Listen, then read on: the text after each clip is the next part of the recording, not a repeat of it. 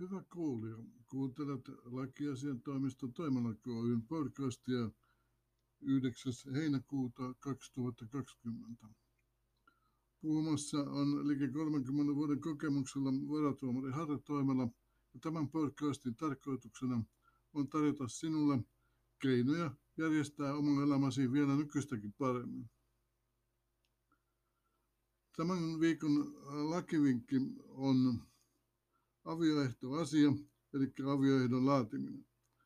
Ja tämä on ratkaisu, jota suosittelen kaikille niille, jotka suunnittelevat avioliittoa tai jo ovat avioliitossa. Avioehtosopimuksella määritellään yksinkertaisesti ja useimmiten sillä tavoin, että kummallakaan aviopuolisolla ei ole avio-oikeutta toisen omaisuuteen. Tämä on hyvin hyödyllinen ratkaisu sekä avioeron että toisen puolison kuoleman varalta.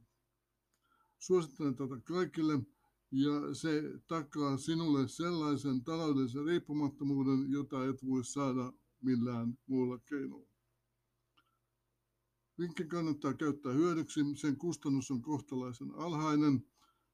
Avioehtosopimuksen laatiminen, laatiminen maksaa 150 euroa veroineen ja avioehtosopimuksen rekisteröinti maistraatissa noin 120 euroa.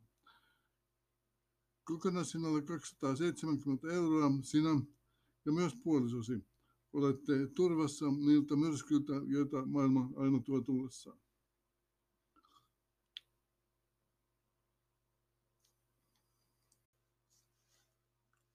Kuuntelit juuri äh, lakiasian toimiston Toimelakoulun podcastia henkilökohtaisten talousasioiden järjestämisestä.